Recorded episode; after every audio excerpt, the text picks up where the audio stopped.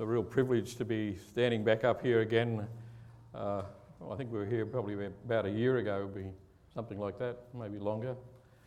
And it's fallen to me to actually give you a bit of an update on uh, what we've been doing out in uh, PIM land. First of all, uh, looking around here, there's a lot of people I know, but there's also people I don't know. So I thought I'd give you a bit of an update on what PIM is Presbyterian Inland Mission. Presbyterian Inland Mission uh, was founded back in about 1912, as originally as Australian Inland Mission.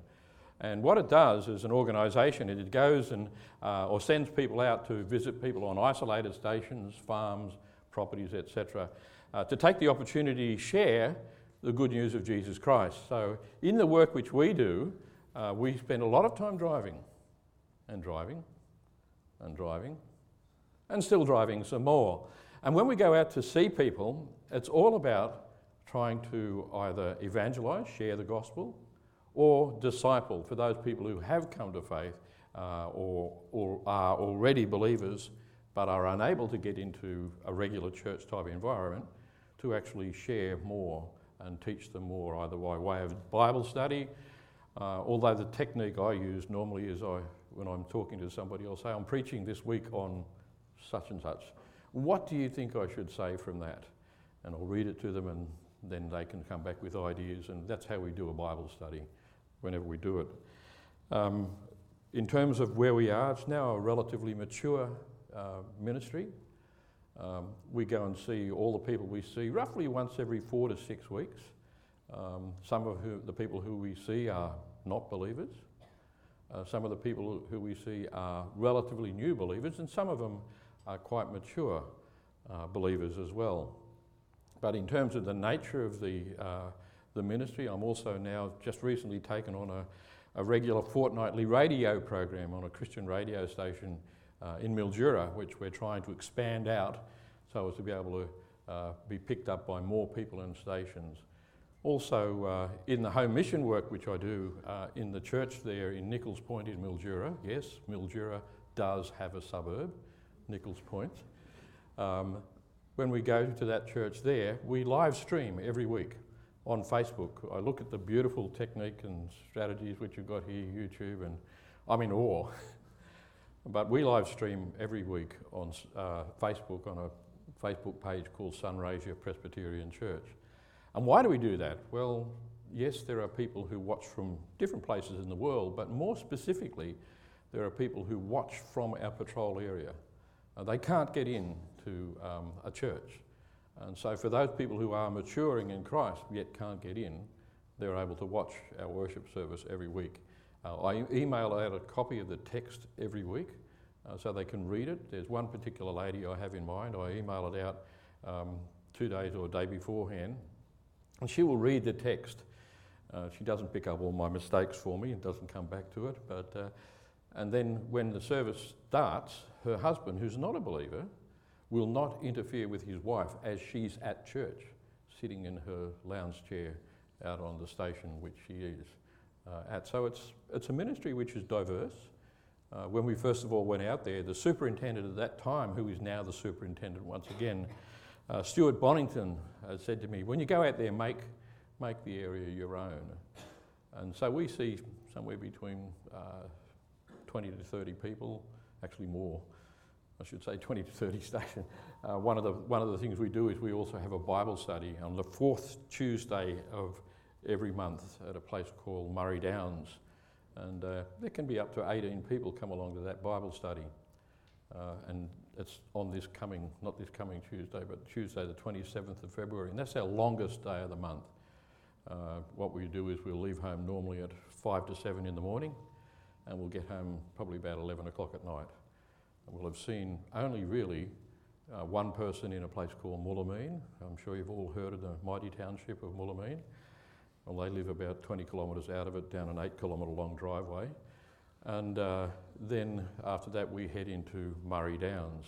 And uh, there we have a whole lot of people come in from different places and we share, we buy pizza and we all share a meal together. And then I'll go through either preach a sermon or we'll do a Bible study. So Our ministry is diverse. Alison has an amazing ministry. I call it the ministry of tears. For those people who have known Alison for many years, you're all saying, Yes, I can relate to that. But she has an amazing ministry. When we go out, the first person we meet on a station is normally a woman. Uh, and so, from our perspective, uh, I think it's singularly very important to have my wife with me. And she has been able to sit down and, and minister in a way which I couldn't to some of the women on stations which we go to. So, we've been able to be a blessing to others by God's grace and by what you're doing here. Um, I noticed, uh, James, when you were praying, you had a proactive prayer thanking God for the offering. Well, I want to thank you also for the offering because the offerings you make here enable us to be able to continue the work we're doing out there. I will say it's wonderful being here today. The temperature was only 37 degrees in Nichols Point. I think it got to 25 today. Uh, the hottest we've ever had on our back veranda was 52. And if you think I love the heat, you're wrong. I hate the heat, uh, but I love the opportunity to serve a God, uh, the thrice holy God, Father, Son, and Holy Spirit, one God in three persons. And I feel privileged that I'm a sinner and I'm able to share of the hope that is found in Jesus Christ. And that's something which you all have as well. So that's my bit of an update on um, what we're going or what we're doing in terms of our PIM work. But uh, I thought we'd read tonight from uh, the book of Jonah. And I encourage you, if you've got any Bibles in the pew, it's on page 921. These are the, the black covered ones. I encourage you to read along with me. I'm reading from Jonah chapter 3.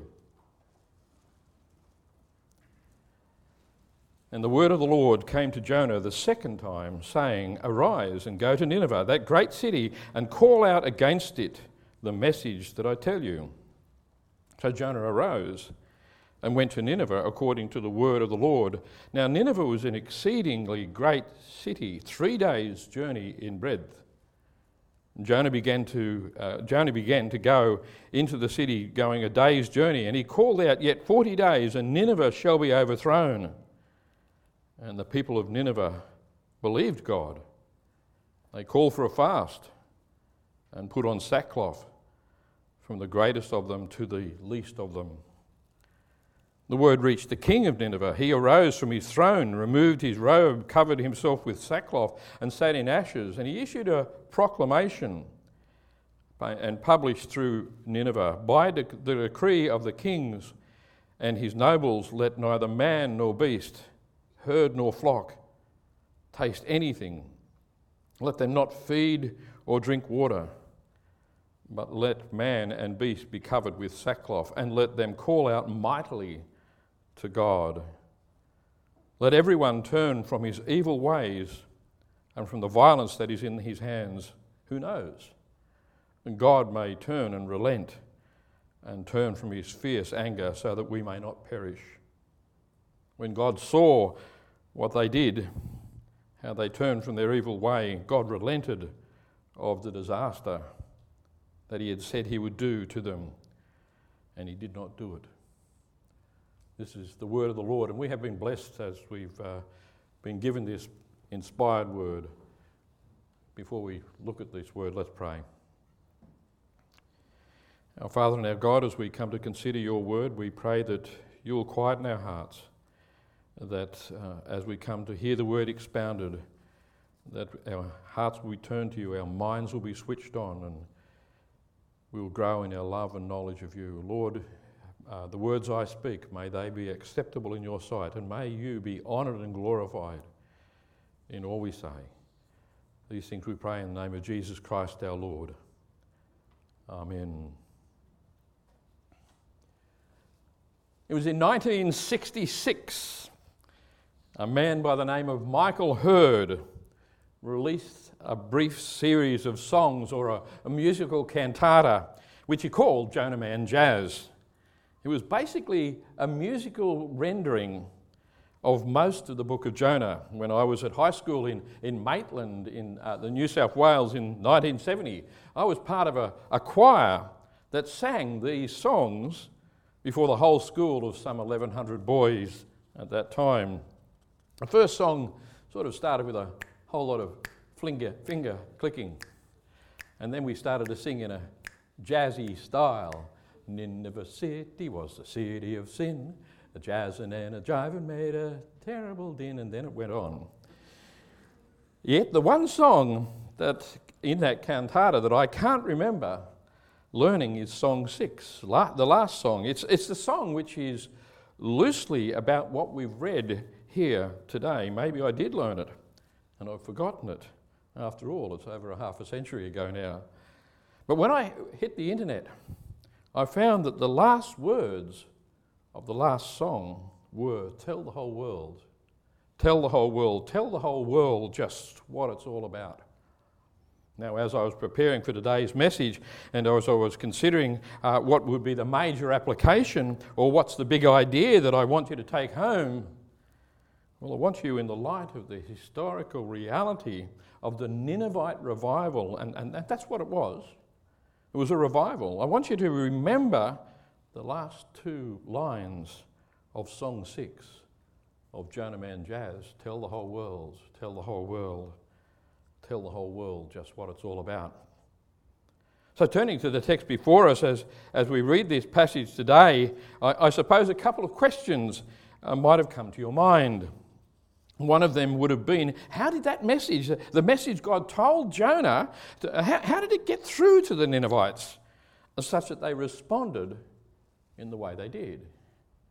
And a second question might be since it was so effective, is that perhaps like something like the message we should be taking to the world as faithful disciples when we're acting as missionaries and, and, and talking with our unbelieving friends, our unbelieving neighbours, and those people we meet on the street.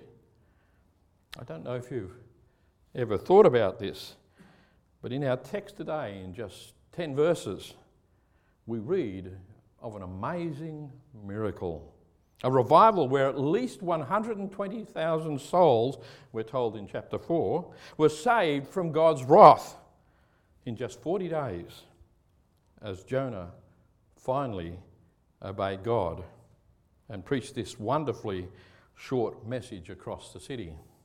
Yet the message, when you read it, frankly, it's a terrible message, isn't it? In verse 4, it says, Yet 40 days, and Nineveh shall be overthrown.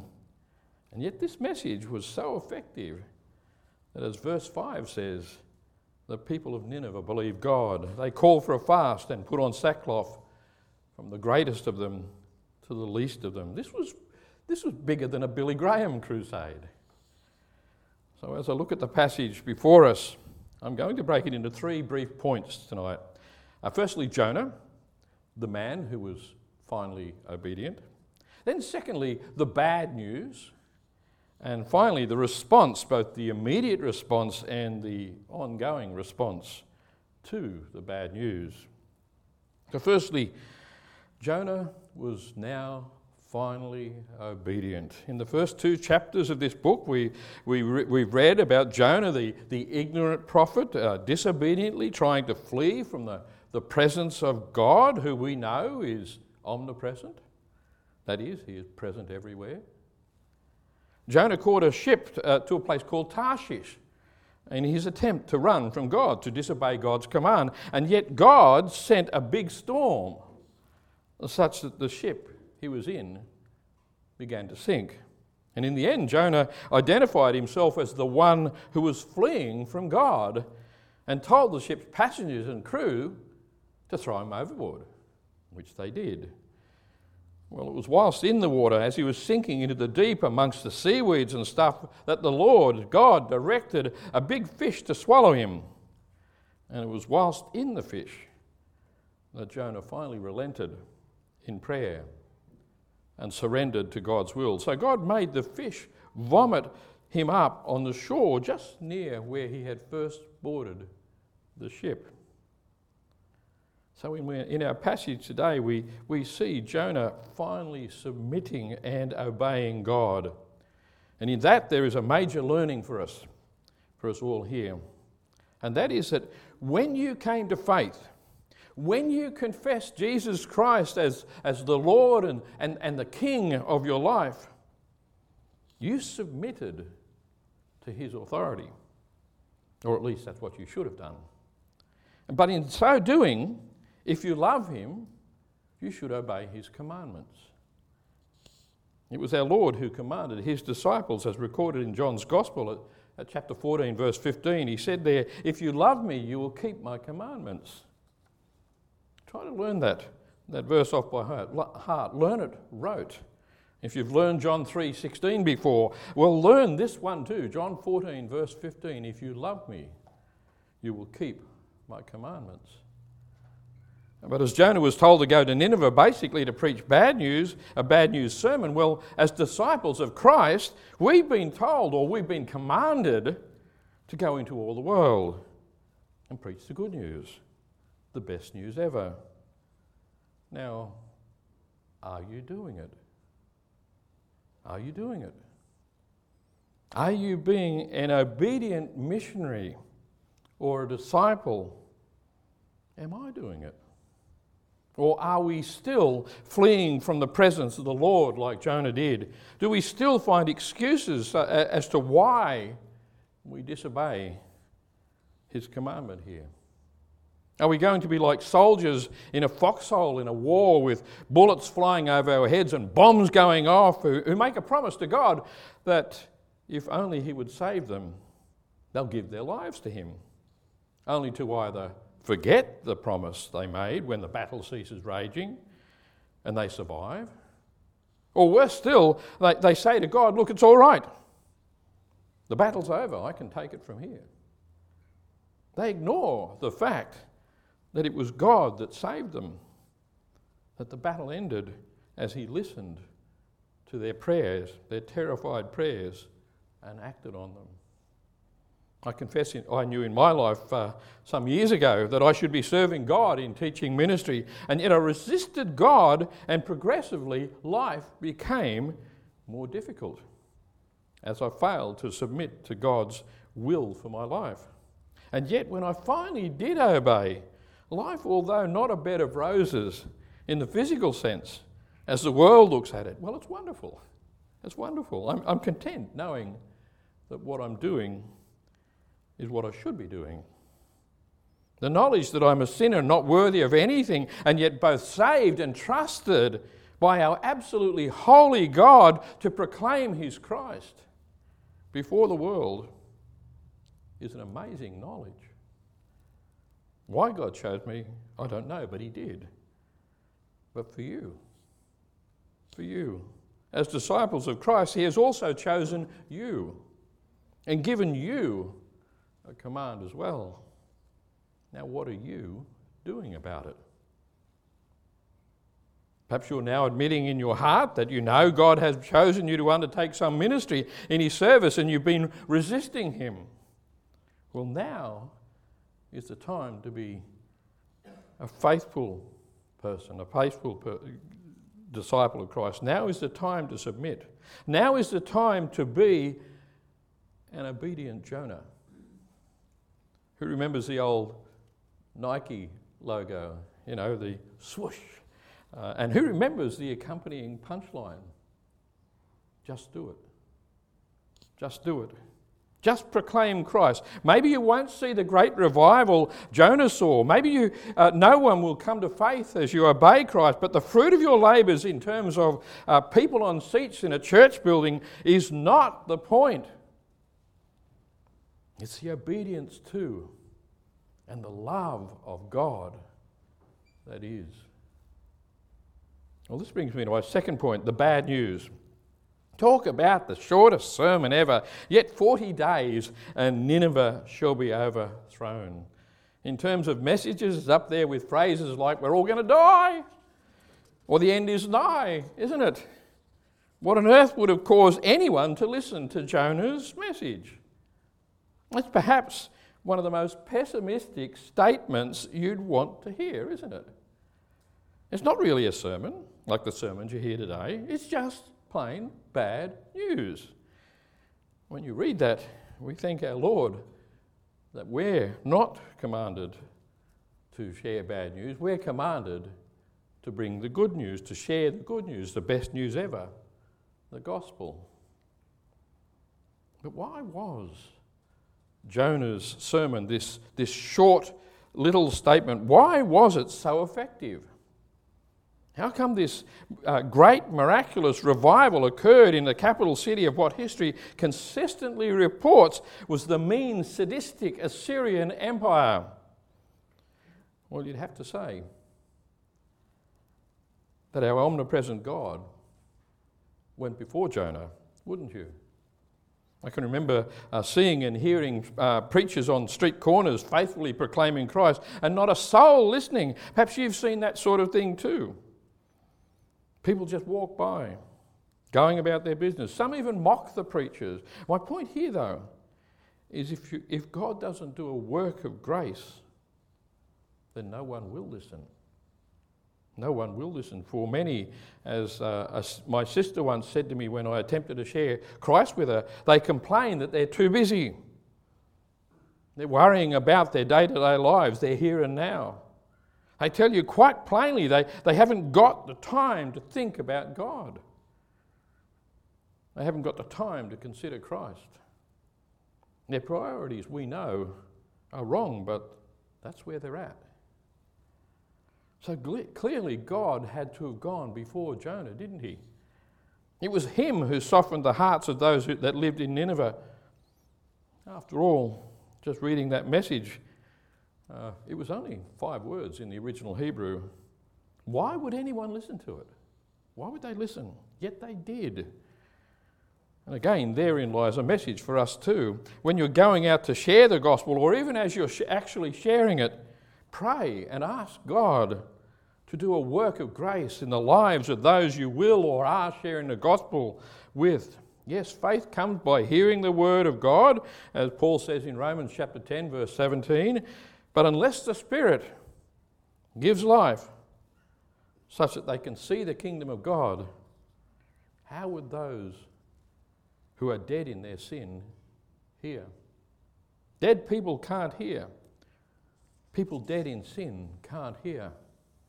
Again, I remind you of the words of the Apostle Paul in his, in his letter to the Ephesian church in chapter 2, where he says, firstly in verse 1 there, and you were dead in the trespasses and sins in which you were once walked, following the course of this world.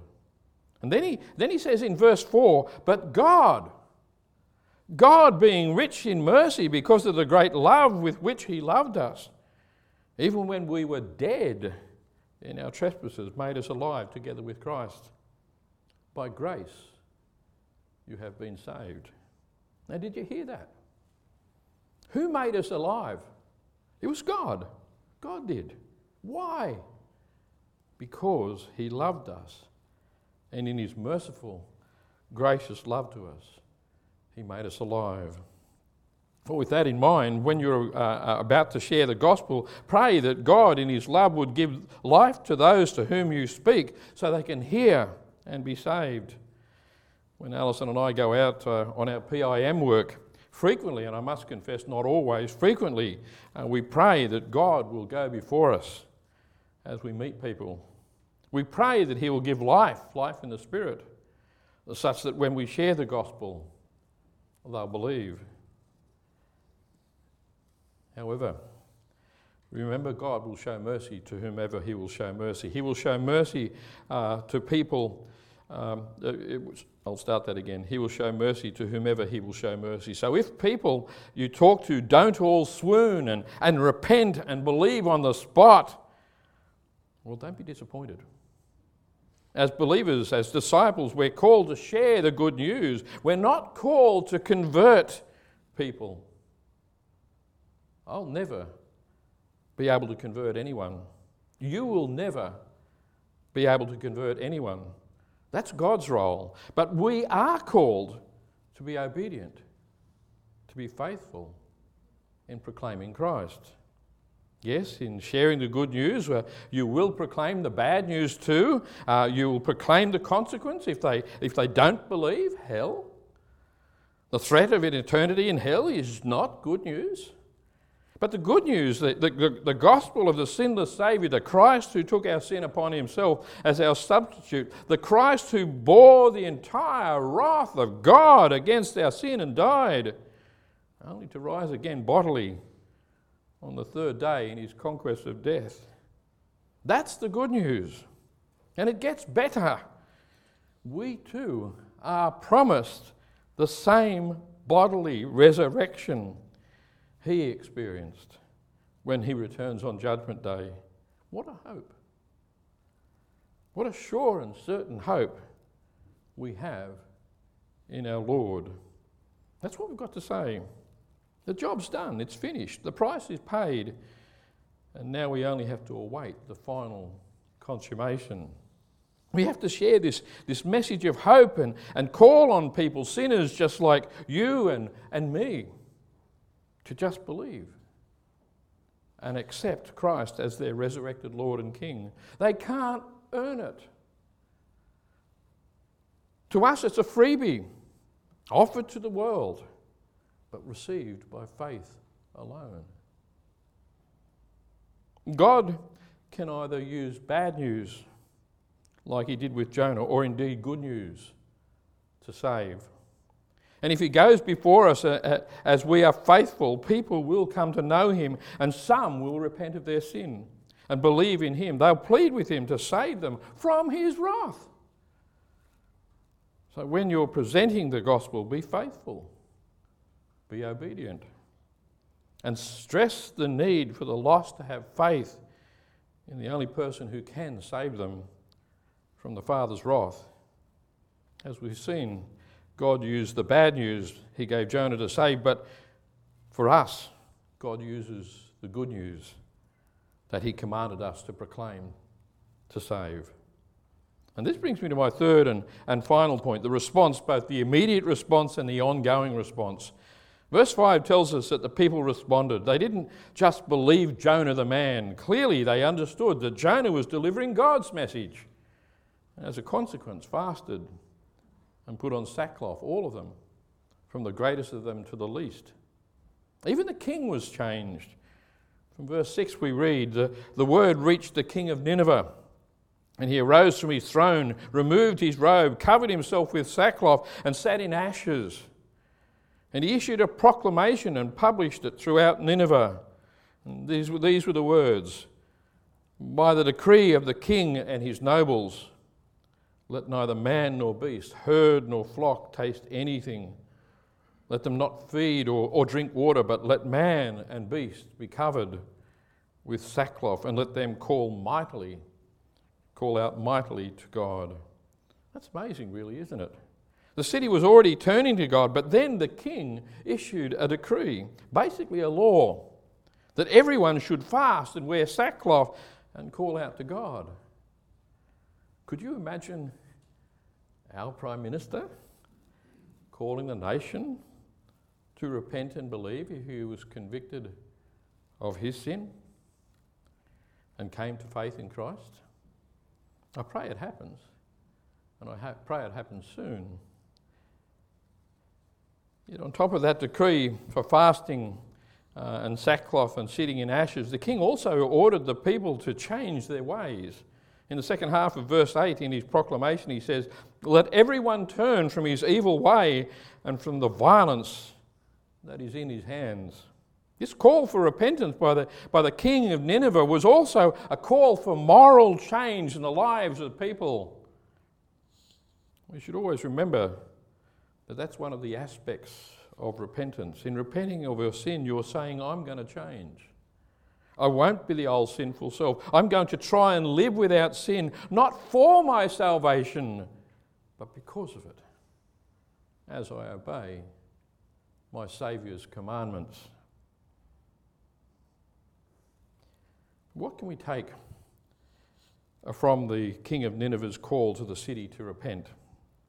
Well, what will cause God to turn and relent of his fierce anger, which would clearly be there against Australia today, the godless nation that we live in today? In Australia, people are, are proud to declare that they have no religion. People are proud in, the, in their rebellion against God. People call that which is wrong right, and that which is right wrong. And they do so by saying it's loving to to do so. Their ignorance of who God is as they deliberately ignore or reject what is so evident about who He is just by observing His creation, to us as believers, that's almost mind boggling, really, isn't it? As believers, we should be praying for our nation. We should be praying for those that God has placed in authority over us. We should be praying for a revival, just like the Ninevite revival. Well, Nineveh repented and God relented. And that's wonderful. Yet I need to make you aware of the prophet Nahum. Nahum is a, another one of the so called minor prophets in our Bibles. Nahum was written about 100 to 150 years after the revival in Jonah's time. It took, it's a book of, of no mercy to a generation of Ninevites who had forgotten the Jonah led revival. They'd forgotten their, their former king's call to repent. They'd forgotten the call to change their ways. In chapter 3, verse 5 of Nahum, God says to Nineveh, I am against you. And in verse 7, it says, All who see you will flee from you and say, Nineveh is in ruins. Who will mourn for her? The city that had repented had slid once again down the slope of sin. And this time, God showed no mercy. It's interesting to recognize that the destruction of Nineveh was so thorough and so complete that after a time people almost wondered if it really existed. The desert sands of Iraq had all but swallowed up the ruins. People wondered if the biblical accounts were only allegorical in nature. It wasn't until 1847, in the ruins of Nineveh, that the throne room of the last king of Nineveh, Sennacherib, was rediscovered. And interestingly, it was uh, Saddam Hussein, the former Iraqi dictator, who set about restoring and rebuilding parts of the city. Now, why am I telling you this? Well, not only do we as individuals have to persist in faith in the race set before us, but also cities and nations must as well. What lies ahead for the, the Western nations of this world, the old so called Christian nations who now call what is good bad and what is wrong right? What lies ahead for them, for us? So, my call to you is to pray that God will once again show his mercy to our nation and indeed the world. Pray that by his grace and mercy that he will relent as he draws people irresistibly to repentance. Pray that he will send workers into the harvest field to proclaim Christ. And pray that Christ will return soon. Pray for a revival of, dare I say, biblical proportions. Jonah was finally obedient to God, and he saw a mighty revival. Yet it lasted less than three, maybe four generations. What will God do to us as cities and nations that once knew Him but now reject Him?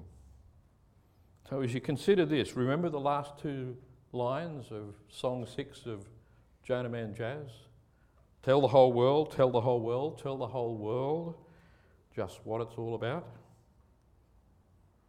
My challenge to you is this love Christ by obeying his commandments. Proclaim the good news, the best news ever. And just looking at each one of you individually, it's not someone else's responsibility. It's yours.